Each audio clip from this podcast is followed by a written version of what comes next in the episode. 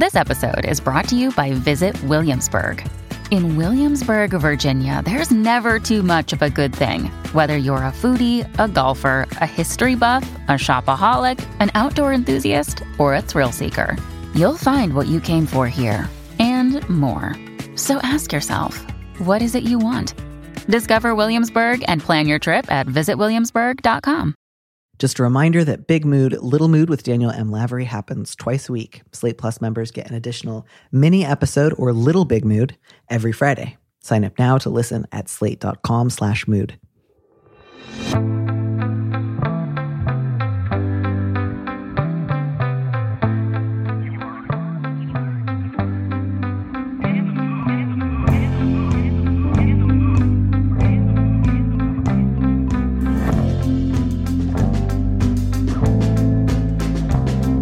Hello and welcome back to Big Mood, Little Mood. I'm your host, Daniel M. Lavery, and with me in the studio this week is Niko Stratis, a freelance culture writer whose work has appeared in outlets like Spin, Bitch, Xtra, Catapult, Autostraddle, and more. Her work primarily focuses on culture, the 1990s, queer and trans topics, and as often as possible, where all those ideas intersect. Niko, welcome to the show. Thank you so much for having me. I'm so, so glad to get you here today. Uh, I feel like we've got a wonderful uh, spectrum of questions that people can have, just, just really running the gamut. Um, and so I feel excited to hopefully make their lives a little bit better. I mean, fingers crossed. If I don't make your life better, please send me a self-addressed uh, envelope, and I will do what I can to uh, improve your the, the situation. I'll go ahead and read our first letter if that's all right with you. That works for me. The subject is excessive or reasonable. I've been seeing my partner for about five months. We're both non binary and in our mid 20s. We've been exclusive for about a month, although we're open to non monogamy. I'm really happy to have found a partner who shares my values and interests and is also very communicative and goes to therapy, etc. We also both support one another's independence, which is important to me, but I'm starting to think we're a little too independent. Sometimes I feel a bit isolated or even single. I love to be surrounded by people and would like to see my partner often. My partner needs more alone time, and I'm glad we're both attuned with each other's differences. We have frequent, about bi weekly check ins to discuss what's working and what feels challenging. Recently, I've said that I'd like receiving a bit more attention and to spend more time together, while they said they felt pressured to give me attention and really need their alone time. I want to respect that, and I try to keep busy with my friends, but I still can't help but feel sad that my partner doesn't want to see me on a weekly basis. Right now, we've agreed to see each other mainly on weekends, and they said that they want more weekends to themselves. I feel needy for wanting more time together than that, but I think it's necessary. I just want a partner who would miss me too much to only see me every other week. Of course, I know that's not always possible, but I'd like that as a general rule. Does this mean we're incompatible as primary partners? I've considered non monogamy, but I still think I'd want this from my primary partner, and I don't think I'm interested in dating multiple people right now. Should I try harder to be more independent? I'm open to taking this as an opportunity for growth, but I've been trying to adjust to their schedule and needs, and it's only made me feel sad, a bit neglected, and honestly less interested and excited about this partnership. However, I do admire and love them and want this to work out. Help. I mean, gee whiz. I I'd be insulted if I'd been dating someone for five months and they didn't want to see me every weekend at the least. I, I you know, I, I want to join the letter writer in their warmth and respect for this person, but good lord, you know, in the opening bit of the letter, there's a, they reference that their partner shares their, you know, their values and everything, and then pretty much that's the last time we kind of see their partner really respect their values because it kind of seems like their partner might just be saying, "This is how I want to operate," and then they're just sort of expected to go along with it as opposed to you know like i appreciate that they're doing check-ins especially early in a relationship. Those stuff are that is important. But you know if this is what you want from your primary partner and you're not getting that it kind of feels like they're not fully respecting your values. Right or just like if you have biweekly check-ins and you only see each other about once every week and now your partner is saying i'd like to do a little less you'll only have check-ins you'll see you'll have like a state of the union every two weeks and then your partner's like well goodbye until then and that sounds uh, untenable um It's just a series of performance reviews. Exactly. It's nothing but performance reviews. There's hardly any room for performance. so it can just be like, well, in our last performance review, I really liked the way that you brought up subject A, but I wish that you'd done so while also incorporating subject B. Okay, see you next week. Or sorry, two weeks from now two weeks from now, we'll see you back in my office in a fortnight and we'll discuss how things have improved. Yeah. And I, you know, again, I'm, I'm sure they're a lovely person and I'm sure there's other slightly hermit type people who would hear this and say, my God, that sounds amazing. Um, please give me the lover who I only have to see, you know, four to five days a month. And then I can, you know, conduct my life uh, along uh, single lines the rest of the time. Great. I want them to find this person. I don't want this for you. Um, and frankly, I think you're you're likely to find a lot of people who are way more in line with your way of thinking. Like I think you will be spoiled for choice if you say, ideally, I'd like to date someone who wants to see me several nights a week. Ideally, I'd like to date someone that wants to see me is like kind of where that you know it's i was reading this and i was thinking about because look like my partner and i my partner is an introverted person by nature. She prefers to be at home more than out and you know and i'm a bit more extroverted and i like to go out. So you know like when we do go out we have a we talk about it before and we have a system and we say okay like if and when you're feeling uncomfortable let's let's figure it out and let's make a plan. But like you know it's a plan we make together that both of us agree to as opposed to like this is how i want to operate and then we'll do a performance review uh, which again, I just keep going back to that. Like, well, we do a biweekly check-in, but we also never see each other, which just sort of it's it's just like it's it feels like a job I had when I was a teenager, and my boss was never there, but he would come in and yell at me for doing a bad job. It's like, well, how would you know? You're never here. Yeah, I mean, at, at least this person's not yelling at the letter yeah. writer, but like, the, you know, that's it. You you got like a deadbeat dad for a partner. Congratulations, you you were da- you're dating a deadbeat dad. I mean, they do sound like it sounds like they have a lot of love and affection for this partner and it's a new relationship and those are always tricky too right? Because you're you know you're figuring each other out and some people take a while to open themselves up as to who they are and what they want and but it does seem like they have good communication and if in within that communication they're not figuring out how to make the situation work so they both feel good like you wouldn't write this letter if you were feeling good about the state of your new relationship and in a new relationship especially i mean that's when that's when all hands off deck. You know, we're just trying everything out, and it feels fun and great. And like it, sh- it, I don't know. To me, it just feels like this is already this is causing enough stress that you wrote a letter, and that's never a good sign. Right. And like, I, I just, I absolutely take this letter writer at their word that their partner is like a nice, thoughtful, good person. I, I believe it. I just, there's no there's no reason to stick around and try to negotiate. You'd like to see me every other weekend. I'd like to see each other four or five days a week. There's yeah. there's no compromise in the middle that's reasonable and that would make the both of you happy. This does not fall under the rubric of sort of like everyday garden variety bumps that um, an otherwise like excellent couple uh, might encounter during the first few months of a relationship. This is absolutely just like we are not suited for one another in the long term. What would make me happy would make you feel absolutely hounded, and what would make you feel happy would make me feel like like the last lighthouse keeper in the world. And there's just no reason for the two of you to make each other unhappy like that. Yeah, and it's hard. It's you know that hard realization of like you're both. They both are probably very lovely people. They're the, the letter writer sounds lovely. The person they're talking about sounds lovely, and it's the, it's the crushing realization of like just because we're both lovely people doesn't mean we work together as a lovely couple, regardless of what that couple situation is, whether you're monogamous or non-monogamous or or whatever. You know, sometimes you just can't make a pairing work, and that's a really hard realization to come to. Right. Right. And I think, especially when you have that sort of one two punch of, I think this person is a generally good person, uh, you know, and I, I don't want to break up with someone if I think they're good. Uh, and then also, does non monogamy basically mean you never break up with anyone? Does that just mean anytime something's not working out, you just say, well, I'll go find somebody else to add to the roster and fix that problem?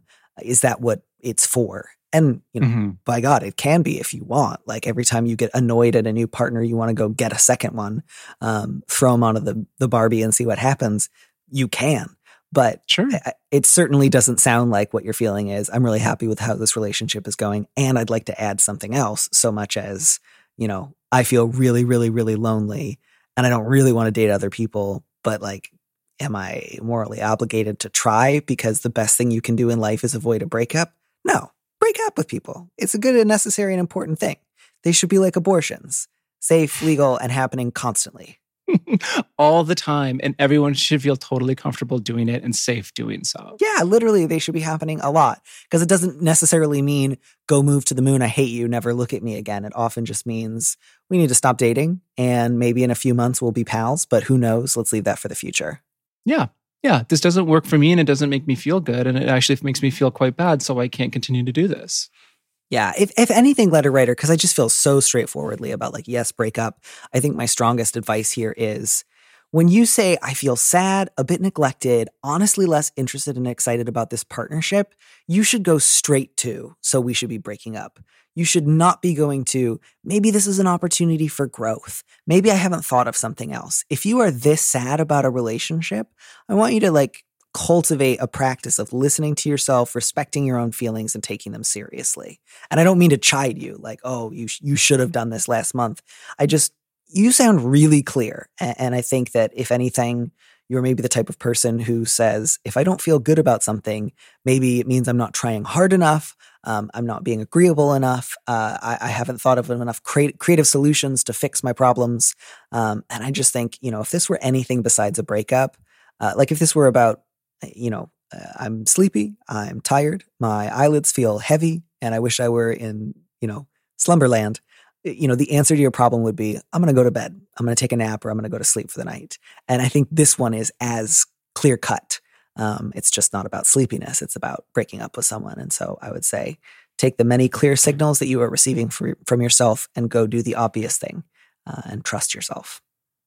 I think we're somehow trained to not listen to ourselves or to think that, you know, like you said, all those things you you can list out all those reasons and say, what if I'm still the problem, even though you've prior you've listed all the ways in which you personally don't feel good. And instead of, you know, it's easy to make yourself the problem. And I think that's a really easy thing that a lot of us do is if we're if something isn't working out and in a situation where we want it to, then we must be the problem, as opposed to sometimes situations just don't work out and it's not a person's fault. It's just a, you know, compatibility issue or whatever.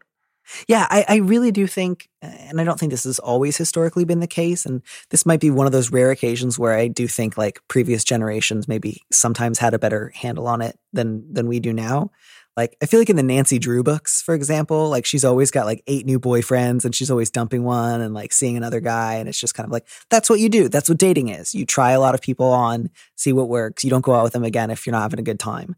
I don't I don't want to say like live your life like Nancy Drew, but you know, I, I, think now there's sometimes more of a sense of like breaking up with someone is slightly rude. Um, and like maybe at best you're getting away with it and you should really only save it for when someone's been a real jerk um, or when you're just like crying in the ground miserable. Um, and that's just not the rubric that you should be holding yourself to. You should just be like, I'm not having a good time. We don't seem compatible. That's it. Breaking up. I will say that I do think you should be li- living your life like like Nancy Drew, though. And if there is a case involving like an old clock or maybe an old house, you can also invest some time in that. Yeah. But yes, I agree with you 100% otherwise. Yeah. Yeah. There's plenty of things that she did that I would not advise people to do, uh, especially uh, as it pertains to Bess and George. But um, we don't have time for that. So I think I feel ready to move on. Letter writer, I want to hear back from you soon. And I want to hear that you've broken up with your partner please oblige me by doing so uh, with all possible haste.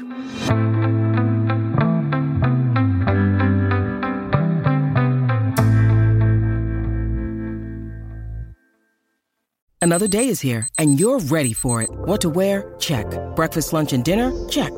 Planning for what's next and how to save for it? That's where Bank of America can help. For your financial to dos, Bank of America has experts ready to help get you closer to your goals. Get started at one of our local financial centers or 24-7 in our mobile banking app. Find a location near you at bankofamerica.com slash talk to us. What would you like the power to do? Mobile banking requires downloading the app and is only available for select devices. Message and data rates may apply. Bank of America and a member FDIC.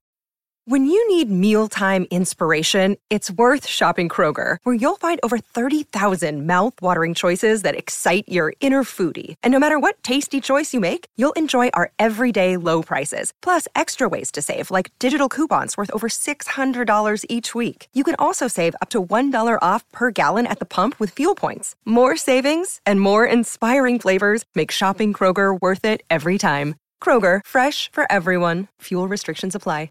This podcast is sponsored by Ramp. Are you the decision maker in your company? Consider this. For the first time in decades, there's a better option for a corporate card and spend management platform. Meet Ramp, the only corporate card and spend management system designed to help you spend less money so you can make more. Most corporate credit cards offer points as incentives, but those points amount to less than their worth in real cash value. Ramp's business cards offer you cash back, real money in your pocket. Plus, you control who spends what with each vendor. And Ramp software collects and verifies receipts automatically, which means you'll stop wasteful spending and close your books in hours instead of days. Businesses that use Ramp add up to 5% to their bottom line the first year. If you're a decision maker, adding Ramp could be one of the best decisions you've ever made. And now get $250 when you join Ramp for free. Just go to ramp.com slash easy. Ramp.com slash easy. R-A-M-P.com slash easy. Cards issued by Sutton Bank and Celtic Bank members FDIC terms and conditions apply. Would you, Niko, please read our next letter, which just as a heads up to everyone is really heavy. We're we're switching gears. We're we're moving from something sort of lighter to something a lot heavier. Yes. Well, this comes to us with the subject of conditional love. Um, and again, uh, content warning. Um, I don't know what to do. My son, in his early 20s, has been accused of rape and has admitted to it. He says he made a mistake because of peer pressure from his friends. He has been expelled from graduate school and sent back to us. I admire the courage of the young woman who brought this to light, but I don't know how to talk to my son or even to look him in the eye.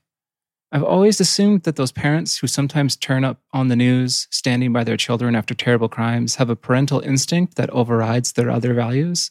I don't. I'm horrified to learn that there is a deal breaker for my motherly love. I realize the way he was raised must play a factor here. I couldn't feel worse about failing in that way. I am a survivor myself. And while he's young, he's certainly plenty old enough to know the difference between right and wrong. We made a point of talking about autonomy and consent with all our children from a very young age, and we talked about sexual violence and coercion as they grew older. Our older boys seem to understand this lesson quite well because they now want nothing to do with him. Our oldest has denounced my husband and me too because he won't associate with rapists or apologists. My husband and I feel a parental obligation toward our son, but we internally agree with our other boys. Sometimes I wonder why we're even paying for a lawyer, especially since no one is debating whether he did it, just trying to determine whether it's a crime worth punishing legally. It's not as if I think the American legal system is especially good. But what's the alternative? Can you please talk some sense into me so that I can be the supportive parent that he needs? Or tell me what I can reasonably do if my husband and I have found the exception to what we thought was unconditional love? I feel so much, you know, for this letter writer. And I also feel like a slightly, I don't know, winsome note of, I think the letter writer, you know, my guess is if they listen to the show, they're somewhat familiar with my own background. And so there's something sort of like sweet about, you know, can you please talk some sense into me so I can be the supportive parent that he needs? Knowing that, like, the spoiler here is like, I am not in a supportive or otherwise relationship with anyone in my family. So, uh, I don't know that I'm going to be able to give you that. Um, although certainly I want to be able to provide you with as much help and support as I can, letter writer. But yeah, I just kind of noticed uh, what's going on here. Um, yeah. I think I do want to start actually with that question because I do think this is this is an important thing to untangle, which is either help me become supportive as my son needs, or help me figure out what I can do reasonably if there is truly an exception to this question of unconditional love. And I realize it can sound really trite uh, to say like love's not just something you feel it's something you do. Like oh thanks no one's ever thought of that problem solved. But i do really really want to encourage you letter writer to think of um, behaving uh, lovingly or respectfully you know or or or even just um, with basic human decency does not have to look like feeling love for your son now or ever um, you know, no one's asking you, at least right now, to uh, take a lie detector test about whether or not you feel love for him. So I realize that that doesn't take away, you know, uh, relevant feelings of like guilt or tension. I just, I really want to stress that um, you might very well decide to take action that you believe is best for the person that you hope your son can someday become. And that doesn't mean that loving means making things easier for him, and not loving him would mean making things harder for him. Does that make sense? Yeah. I mean, you know, there's a lot I mean, there, there's a lot at play here, and and I had that same thought when I was reading that as well. And I also think there's something that factors in that comes up a little bit earlier as well when the letter writer writes about uh, realizing the way that he was raised must play a factor, and immediately sort of putting themselves in the position where they uh, are there to take some of the blame, which is, you know, like part of a, that parental role in protecting your child is even while being aware that this is a thing that their son has done, saying, well, I must play a part in this situation and taking some of that, the blame and the burden and responsibility and putting it on their own shoulders where, you know, their son is old enough to be at graduate school. Their son is old enough to be aware of their own actions and to take responsibility for them. And it, it i don't think it has to be the responsibility of the parent to say i did something wrong when by all accounts they did nothing wrong. They had not this situation has nothing to do with them. And at the same time you know i understand it being a conundrum wherein you know they have to decide what do we do do we do we cut this person off do we side with our other sons who who want nothing to do with their brother, uh, and which is within their right to do so? And and you know, I would be hard pressed to not be in that same situation if I was in those shoes. But eh, you know, like you said, there's a difference between you know love as a as a feeling and love as an action, and and how do you s- provide support if that is a thing you feel obligated to do? Because um, it, you know, I read a lot of this feeling of obligation throughout this letter. I don't know if if you're sort of picking that out there as well. Oh, very, very much. Yeah. And, you know, like the fact that there's an admission of guilt and, you know, this idea of like, why are we paying a lawyer if, if he's already admitted to having done it? Um, you know, that's not a question for me to answer, obviously, but like, it sounds like you have already sort of started to come to terms, letter writer, with your son has done this horrible thing and that he has admitted that he is guilty uh, and is trying to find a way to take responsibility for it. And you know like maybe that is the only role you can take is to help them find that way to take responsibility for it and to whatever whatever recourse that takes. I mean like they say in the in the letter the american legal system is not the greatest system in the world. Um, and historically in these cases justice is never really in favor of the victim you know the victim isn't really in this story so much as you know like there is a mention of i'm proud of the young woman for speaking up but otherwise you know it's the victim isn't really in the situation in in the limelight here. And you know it's it's a loaded thing. I read this early I, you know i've been thinking about this one a lot and i'm not entirely sure how to properly counsel this this parent that wants to show this uh support while you know trying to figure out if they love their son or not. Yeah um uh, no, absolutely. So the first thing that came to my mind, letter writer, was that especially given that you mentioned that you are yourself a survivor of sexual violence, um, I, I, would really strongly encourage you to find a support group um, I know therapy can often be individually helpful, and obviously you can feel free to dismiss it if it doesn't sound good to you. But I think given how much of this feels really isolating and how kind of alienated you feel from both the idea of a role as mother and from potentially other people in your life who might be able to provide you with useful counsel, um, I would encourage you to look for a support group near you for people who have you know, experienced sexual violence and who are also dealing with uh, a loved one who has committed sexual violence. Um, I, I, can suggest one. It's called Hidden Water. Um, they have different kind of circles um, with different sort of color coding depending on um, each person's relationship to sexual violence. So there's some for people who are um, victims and survivors of sexual violence, others for people whose loved ones have have committed um, sexual violence. It's free. Um, they start periodically throughout the year. They they last for about twelve weeks each. Um, I don't want to like give a like I, I, I always can't guarantee your personal experience there. Um, and you might want to also do research on other support groups um, that might be more local to you or start at a more convenient time. But I think it would maybe do you a lot of good, especially because being the parent of a child who has committed sexual violence is not something people often share, even with close friends. Um, so my guess is that this is not something you have heard a lot of other people talk about, and it might feel incredibly isolating. Like it's just me out here, or like the only other people I can think of in this position show up on the news, and and I don't know them. And so I think that might be really useful for you to just get the support that you need.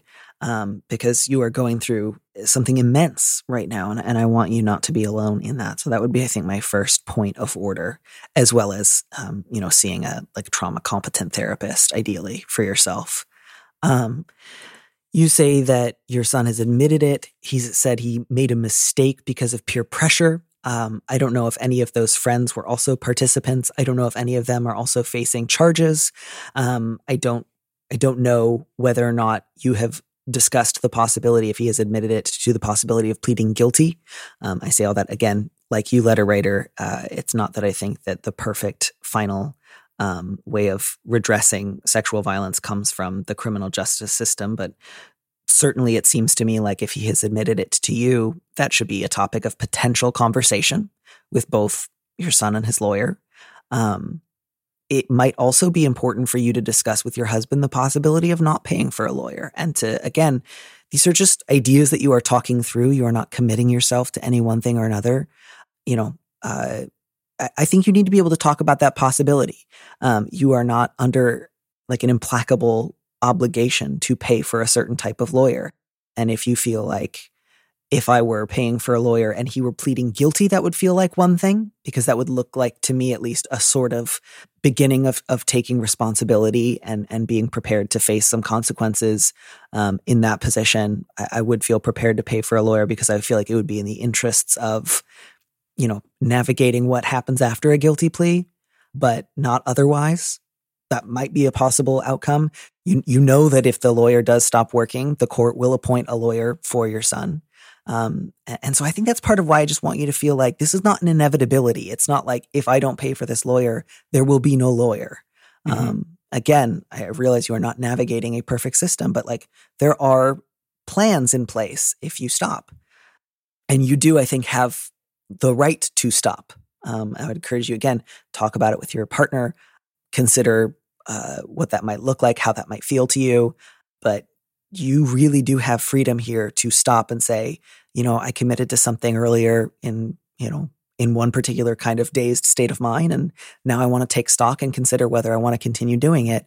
You are entitled to do that. None of that means either that you are eternally committing to saying, I don't love my son, you know, to, to the pit with him, uh, or I'm going to start feeling love for him again tomorrow. I just really want you to not worry about how you feel about your son right now.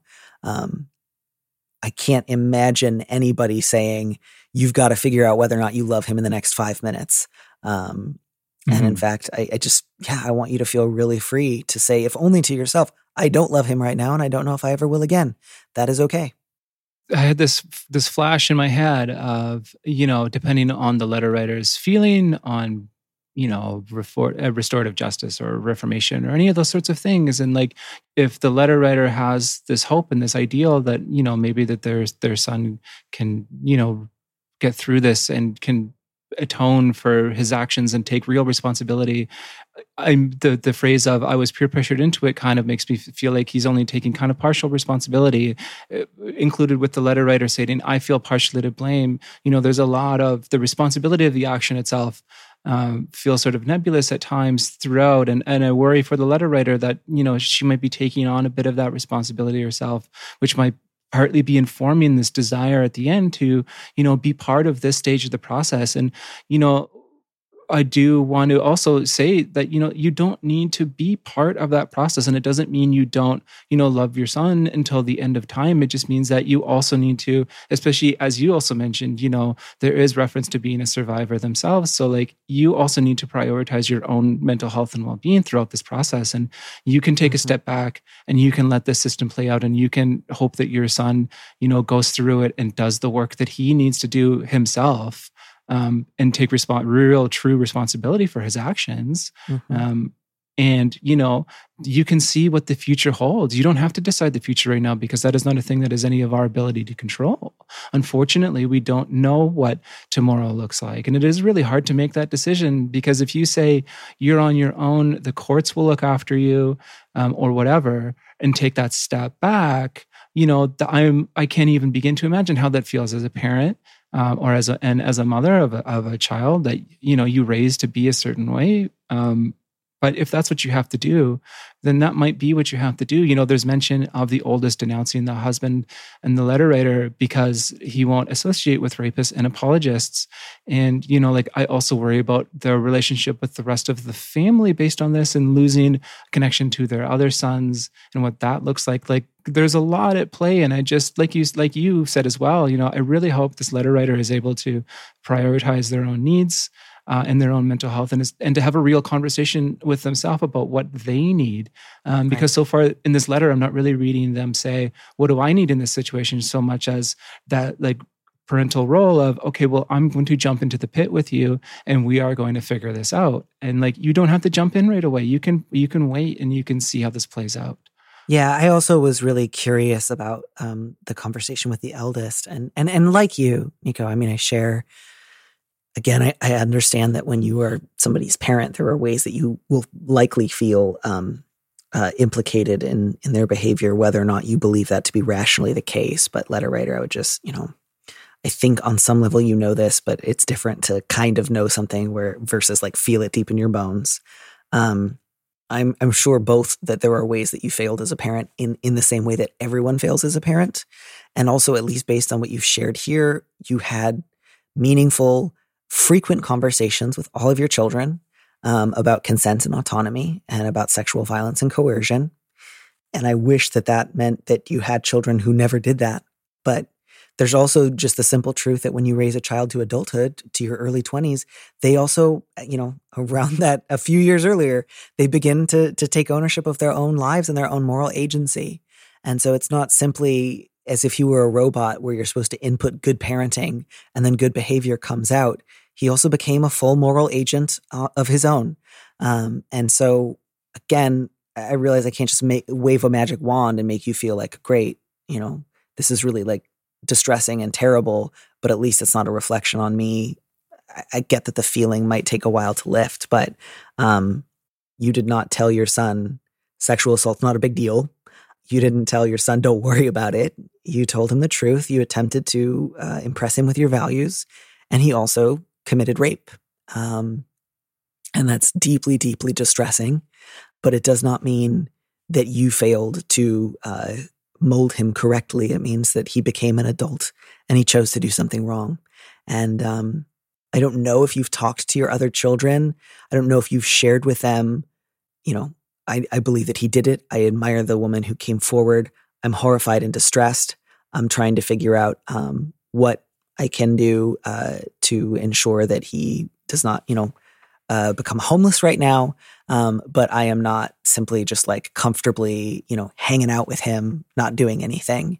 Um, again, uh, you don't have to force any of those conversations right now if that doesn't feel like something that you're up for. But I just, I would encourage you to share something if you haven't already with your other children about just where you stand on this one, like in terms of I believe that he's guilty and I don't know what uh, appropriate consequences would look like perfectly, but they I know that we need some. Um, that might be useful to them and to you. And again, this is just really huge and upsetting. It makes sense that they would be um, angry and distressed.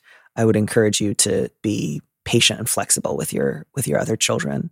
Um, and again, you know, ask yourself, letter writer, and and ask this with you know, a trusted therapist, potentially in the, in the context of the support group, what would you need to hear from your son to feel like there is hope for him to turn his life around? I don't mean turn his life around in the sense of like make things right for his victim. I don't, I, I don't mean flippantly, but just in terms of not even to say, oh, I would feel the way about him I used to, or we would be restored to mother and son types of closeness, but just to feel like I could potentially wish him well as he continued to try to change and make amends and accept consequences. Would that be, I need to hear him say, not I made a mistake, but I committed rape? And if so, do you want to share that with him? Um, and if so, do you think that there's a way that you could safely have a conversation with him where you say, I believe that you did it. I believe that it was more than a mistake. I believe that it was wrong. And I believe that it will take the rest of your life to try to transform from the kind of person that you have been until this into something better. Um, and I can't help you with all of that, but I, I wish you, you know, good work along that road. Sorry, this is like very weird and also too biblical in some ways. Um, you know, is that something that you can imagine possibly saying at some point? And uh, if so, under what circumstances can you imagine yourself saying it? And if if if, if it needs to be, um, I can't talk to him right now. I can't look him in the eye right now. I need to go somewhere else. Go somewhere else. Think about what you need, and think about how and under what circumstances you and your husband might be able to have this conversation. But I really do think it will be important for the two of you to say to him, especially if you've been kind of unsure or uncomfortable, for you both to say, We believe that you did it. We believe that it was wrong. And we believe that your whole life has to change.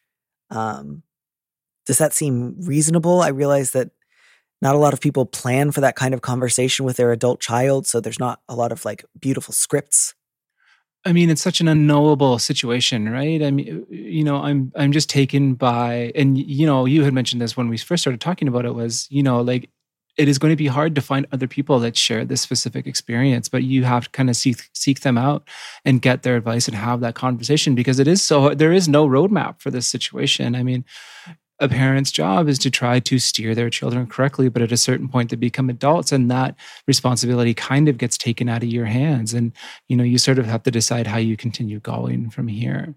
Uh, and that is a really difficult decision to make that no one can make but yourself. And it must be a really difficult thing to arrive at, um, knowing that your relationship with this person is going to change probably for the rest of both of your lives and coming to terms and accepting that. And that you know that can't be an easy decision to make and it will be a hard decision to make but it is probably the only one of the few ways to get through and deal with the situation your, with yourself and rectify your own relationship with yourself is to come to that acceptance. It is hard to not start talking biblically about this a little but um, you know it is just such um, it is a very loaded and very difficult thing and it is very real and it is very pressing and it is very urgent. I'm sure it feels like immediate and overwhelming.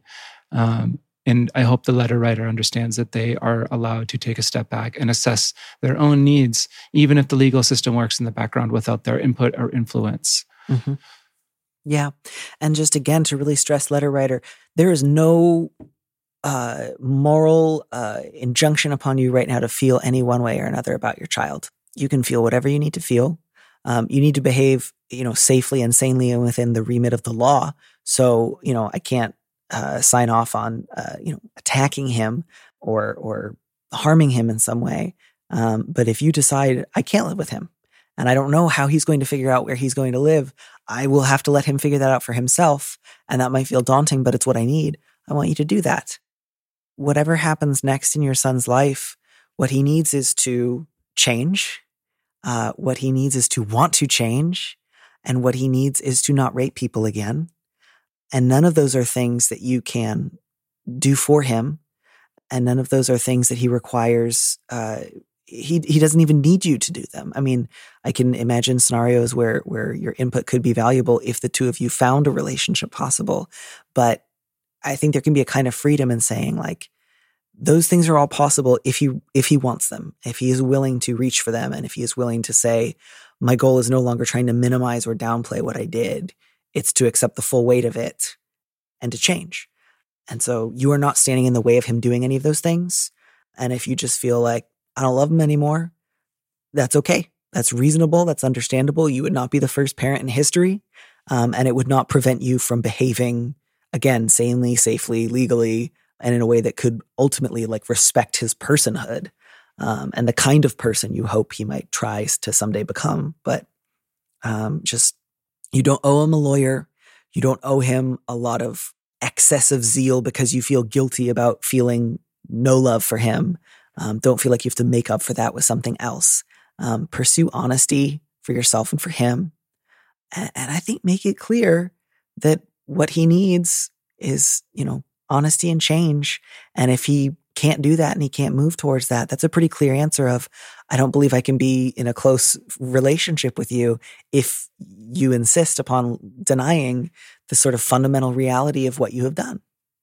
And I think, you know, sort of my my final thought on this is, you know, that idea of this is a person, the son, um, that the letter writer is speaking of, this is a person that needs to take responsibility for themselves in that taking responsibility for their actions and also taking responsibility for seeing to the uh, justice of their actions and taking responsibility for what comes after that and taking responsibility for themselves moving forward. Uh, and it's incumbent on on the son to do those things and to take those actions and to be that person. Um, and you know it is that really has nothing to do with the parent which is a very cut and dry way of saying it but I uh, keep saying this, and it's just a feeling that I have in my heart. It, but it's just, you know, that sort of trying to duck responsibility with the peer pressure angle and all that is, you know, it is really incumbent on the the perpetrator here to take responsibility for their actions, the consequences in the future. And that is a thing they can only do for themselves. And the only way they will come to any sort of, you know, level of understanding and reformation for themselves is by taking that responsibility. And that's the thing they can they can only do for themselves. And that's not a thing the letter writer can do for them. Um, because that's just taking an unnecessary burden that isn't helping anybody and is in fact probably hurting both parties. Yeah, and I think just my final thought there, letter writer, is you say right now that you feel horrified to learn there's a deal breaker for your motherly love. Um, you know, again, you haven't done anything directly harmful to his safety or to the safety of others. You haven't tried to cover up for him. Um, you know, paying for a lawyer is something you might eventually decide not to do, but you know, it's not as if you've like tried to keep something a secret that oughtn't to be. So I, I think that while it might not feel good I think it is actually a good thing that your love for your children is at least rooted in part on their commitment to doing good, right things, not to constant moral perfection, um, but to not committing, you know, significant, massive, harmful violations of other people's right to autonomy. And, and so it is, I think, in some ways a good thing that you would say, uh, my love for my children has some boundaries. And if they commit rape and then say, well, I did it, but it was just a mistake. And it was really just because I thought everybody else was doing it. Um, for that to affect the love you feel for them, I think is probably healthier than, you know, my children, right or wrong. I don't care if he did it or not. Uh, I just want him to be safe uh, from any consequences. That is not, I think, a good kind of love. And so I, I don't want you to feel like you're doing the wrong thing or the unloving thing. I think you are reacting with appropriate moral horror at a very, very horrible thing that again, I do, I genuinely hope that your son can go from, well, I did it, but it was a mistake and it was peer pressure to I did it and it was wrong to I did it and it was wrong and I want to change. Um, and I believe that he can if he chooses to. It will be difficult. Um, it will be difficult in some ways beyond imagining, but he can. Um, people sometimes, sometimes do turn away from violence and um, harm, uh, and and he could become one of those people if if he chooses. So, um, try to go easy on yourself. Look for support groups. Uh, again, the one that I had mentioned earlier um, is is potentially slightly outside of your exact situation, but they might have resources for other similar organizations, and there might even be some organizations for people in your son's position, um, for somebody who has uh, harmed somebody else through sexual violence um, and is committed to change. So there's there's also possible um, support for him on that front as well. I think I've rambled a lot on this one, and I'm about ready to wrap it up. Do you have any final thoughts for this letter writer? You know, my only final thought uh, to the letter writer as well is just to make sure to keep in mind that there is also a victim in this situation. Um, the young woman that you spoke about that has spoken up about her experience and is the reason why um, everyone is aware of uh, the rape um, that your son perpetrated. And, you know, keep, she is very much present in this scenario and needs to be considered. And, you know, this one gives me a lot of feelings. Um, and, uh, you know, I just, I also worry for the, and think of the health and well being and safety of the victim um, and, you know, how to make sure that, you know, the victim is safe and okay uh, and isn't triggered or damaged by anything that happens. Um, I mean, that's a hard thing. Uh, it's, it's, you know, it is a complicated scenario. Uh, and I just hope that the letter writer knows that they don't have to put themselves um, in line of defense of their son in order to show, um, you know, parental feelings or whatever, whatever you want to put on it. But otherwise, yeah, I think I've, I have also rambled a lot about this, and it's really hard. It's a, this is a hard one. It's a hard one. Yeah, and just just to be clear, just since that's sort of tangentially connected, I, I want the letter writer not to contact the young woman in question. Yes. It doesn't sound like she's thinking about it at all, um, and and is aware that that is not something that this young woman needs right now. But I think you know uh, any contact from you, even if it were to say something supportive, would be at best distressing. Um, and and whatever support she will need to get will, will have to come from people who are not related to her rapist. So, but uh, again, I'm just throwing that out there as like a just in case. It didn't seem like the letter Yes. writer was was thinking about doing that. To move out from that letter uh, and, and and just sort of more general topics. I mean, this is something that I do think about often. Um, uh, you know, both in the, in terms of my own family and also families in general. And I don't think there's a world where I would ever be um, interested in in uh, reestablishing a personal relationship with any of my relatives. But I can't imagine a world where one or more of them was deeply committed to change and repentance um, and to working in a different direction where I might be able to hear that and say, that's good. Um, I'm glad. I wish them well. Um, and and in some ways, you know, my heart is with them in that work, even even though it doesn't mean we're going to go back to the kind of relationship that we used to have. Um, and I, I think that's still pretty real and meaningful. And openness to that is kind of hard won. And so, you know, I say all of this, and I feel like it sounds really heavy, as if like the best thing that you can kind of hope for is a sort of distant approval. But I, I do think that it would be really good if I ever got news along those lines. And it's possible. I don't think it's likely, and I'm not um, organizing my life to wait around for it to happen, but that would be a really good thing.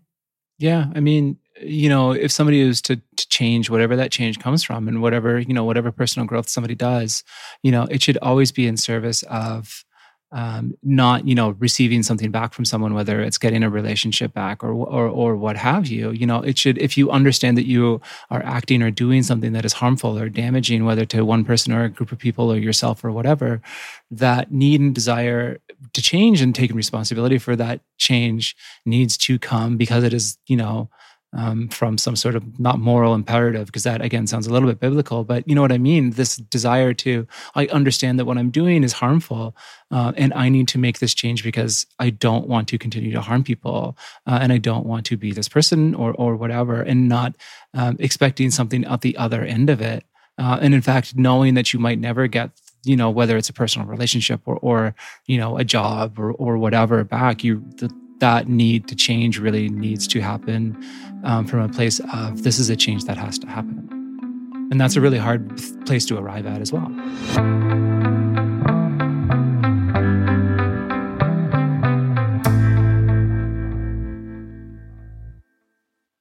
You were recently on Canadian television.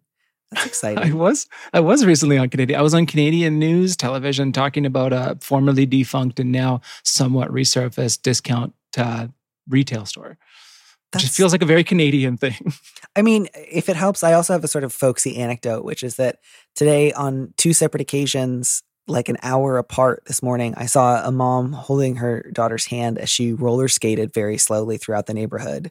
And again, I really want to stress like it was within the same two block radius, but an hour apart. She wasn't roller skating that slowly. They were just clearly like doing a mega loop. And it was really wonderful to just think, wow, the project of the day is just hand holding and roller skating. you know, you know, you know. Sometimes, do you ever like take stock of like what you did that day when you're lying in bed? Or like, okay, what have I? What did I do today? Imagine Yeah. you're lying in bed and you're like, what did I do today? We did a really great roller skating loop. Day made, like Yeah. nothing else. You know, And like roller skating at the pace of a walk, which I think is kind of actually difficult to do without like dragging or or pulling behind. But they managed to maintain like a pretty lovely pace, and it was pretty cool.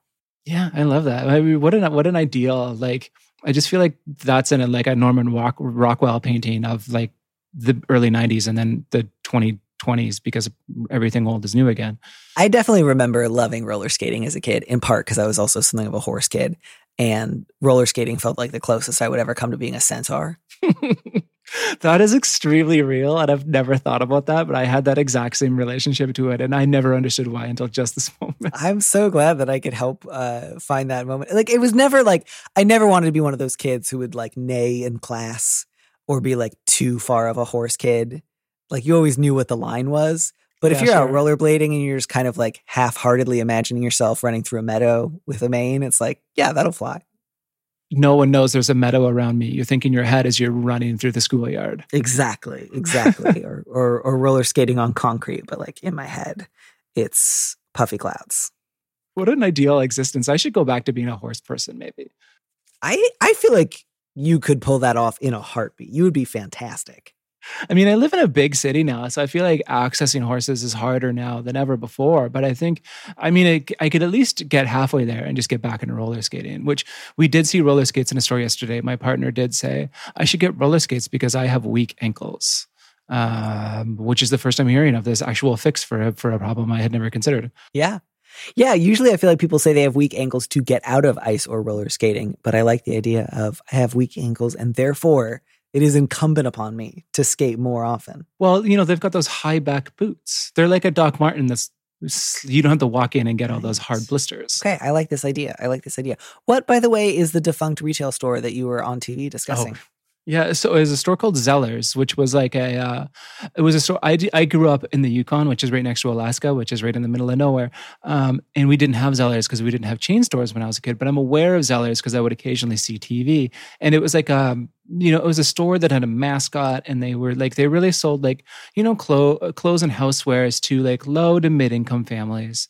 Um, but you know, like especially at a time when like a big retail store um, was really there for people that you know needed to be able to buy a lot of essentials and didn't have a lot of money, uh, and so that's sort of what they're for. Uh, and then now, of course, because they've been sort of out of business for a while, um, we have this deep nostalgia for this thing, and and you know, my point was that I made because everybody's like, "Oh, Zellers is coming back. That's great."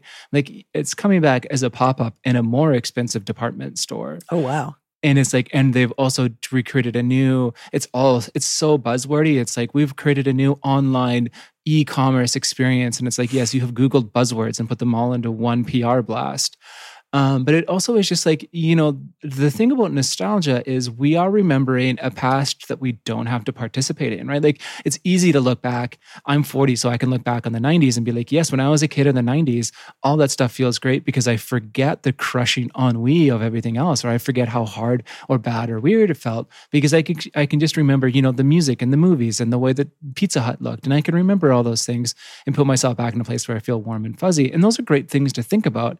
It's an entirely different thing to like dig the corpse out of the ground and make it dance around like a marionette for a little while and say don't you want to participate in a in a online e-commerce experience I'm And always just- asking that question. I I mean, aren't we all? And I just, I know it's going to be this thing where it's like branded streetwear and all that. And I also know uh, this, a thing that I dislike strongly about myself is I'm going to see it and I'm going to think, yeah, I'd wear that. And I would consider, like, I would at least put the sweater that has like the Zellers logo, newly made, in my cart and think, I might buy this. It's a tricky, it's a tricky game. It's a real bait and switch that late stage capitalism has it done. where sounds it's like, it. I can Yeah. understand why part of you is like, I'm just going to go back to being a horse kid. Um, this is too much. Well, that's I kind of felt bad because they asked me to come on the news and talk about it, and they're like, "Isn't it great?" And I was like, "Let me tell you all the ways in which it's actually really bad." See now, like now, all I want to do though is ask you about your favorite horse. you know, so it's funny the horse kid thing.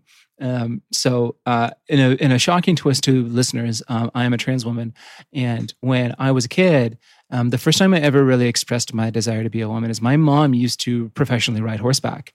Um, she did like um, horse shows. I, I think dressage, maybe she did. I don't quite oh, recall. very cool. isn't it like more sports should have a dressage component you know? Like imagine 100%. like professional skateboarding that entered the olympics. Imagine or even roller skating dressage, as we've just been discussing. that would be incredible. I would line up. I would buy tickets. I would be there every day. Uh, today's we can't go out. Today's dressage day for the rollerbladers. We need to stay in. We need to watch it um, so I had this. My mom had all this horse riding gear, and I would like wear it around the house. Uh, and my mom would ask me why I was wearing it, and I was like, "Because I'm going to be a, you know, I'm going to grow up to be just like you, mom. I'm going to ride horses." And I was just, and we lived for a brief period of time before we moved to the Yukon. We lived in the middle of British Columbia, and there was a lot of horses in our neighborhood. So I almost like I couldn't name just a single horse because I just loved horses so much. Even though we had a cat that used to try to attack them, um, we had this cat that would like run out and claw at the heels of these horses. I guess hooves. Horses don't have weak heels; they don't need rollerblades. Um, but uh, I think our cat got killed by a horse, which is a really dark thing to think back on. Um, sorry to everybody I introduced a cat and then I immediately killed it within the confines of the story. But uh, I just loved horses. You know, what's your favorite horse? I mean, I, I feel like now I am probably getting us a little too far away from the, the subject of the show and should start to steer us back. But um, Horse I- Kid, the show. I I did uh, um, grow up riding horses uh, in the Midwest, and my favorite was a, a horse named Smokey Joe. Dressage. No, not dressage. This was this was like regular, uh, slightly country suburban people in the Midwest. This wasn't like Yes. the kings and queens of Tennessee or wherever they have the Kentucky Derby, which I now realize is in Kentucky. Um, so no, but we did, you know, we did uh, we did the jumps, so that was you know that was cool. But Yeah, that's big um, time. Yeah, Smokey Joe was great, and uh, as as always, I'm reminded of the vast gulf between horse girls and horse women. Like horse girls are all like really dreamy, maybe don't quite fit in at school, maybe a little bit. All right, we get it. Might tape their ears because they start reading The Hobbit to make them into points, and then horse women are all the most like terrifyingly practical people I've ever met, and they're just like the barn cat died, get a new one, and like. What are you standing in the door for? Come in and ask a question if you have it. You left the tack dirty last time you were here. Don't do it again. Like Yeah. they have no problem dealing with other people. I mean, if anything, they have a problem too far in the other direction. Zero dreaminess. And and I still can't figure out if like horse girls turn into horse women or if horse women come from a different population entirely and that's kind of why they have the contempt for the horse girls or if they sort of need each other in like a weird symbiosis. I, I can never quite figure it out, but it's fascinating. I think we need a MacArthur Genius Grant to really dive into this because now I am intrinsically fascinated and we'll spend the rest of the evening not sleeping and Googling how do horse girls become horse women. Well, now I feel bad. I want you to be able to sleep. I'll work on this, I promise. I love this. Niko, thank you so, so much for stopping by and being perfect. If you were my daughter, I would never criticize you. Thank you. What a normal very thing nice for me you. to say. Thank- I d- thank but you. just to be clear, I don't think of you as my child in any way. I just wanted you to know I'd be cool if I were your mom for some reason. no, I'm coming to you to borrow money whenever I need it now. This is perfect. This is the exact situation I needed. Good. That's that's what I was hoping for. Thank you so so much, and uh, come back soon.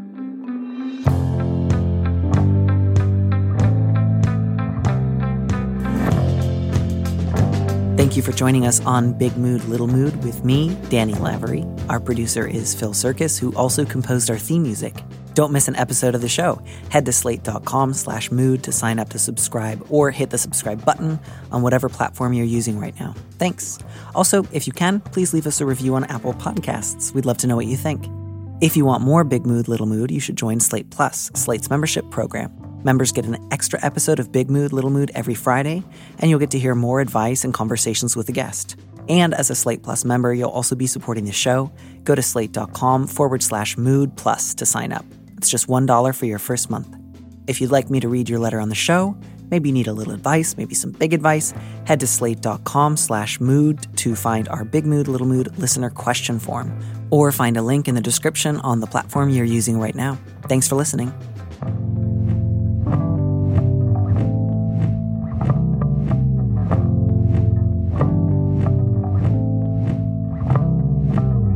And here's a preview of our Slate Plus episode coming this Friday. This is not an advice column where historically I'm like, hey, stay with your husband. Especially when it's like, well, I've been living in black and white, and then I kissed a woman, and now life is in glorious color like Oz. Uh, can you make me stay in Kansas? And I'm like, no. No, yeah. The sorry, the wizard left. The balloon is gone. Even if your husband had behaved beautifully through all of this, I would still, I think, refer you, letter writer, back to that line about it was the best I've ever felt sexually or otherwise. I felt like I finally understood music and literature, and this intimacy feels mind blowing. To listen to the rest of that conversation, join Slate Plus now at slate.com forward slash mood. It's time for today's Lucky Land horoscope with Victoria Cash. Life's gotten mundane, so shake up the daily routine and be adventurous with a trip to Lucky Land. You know what they say your chance to win starts with a spin.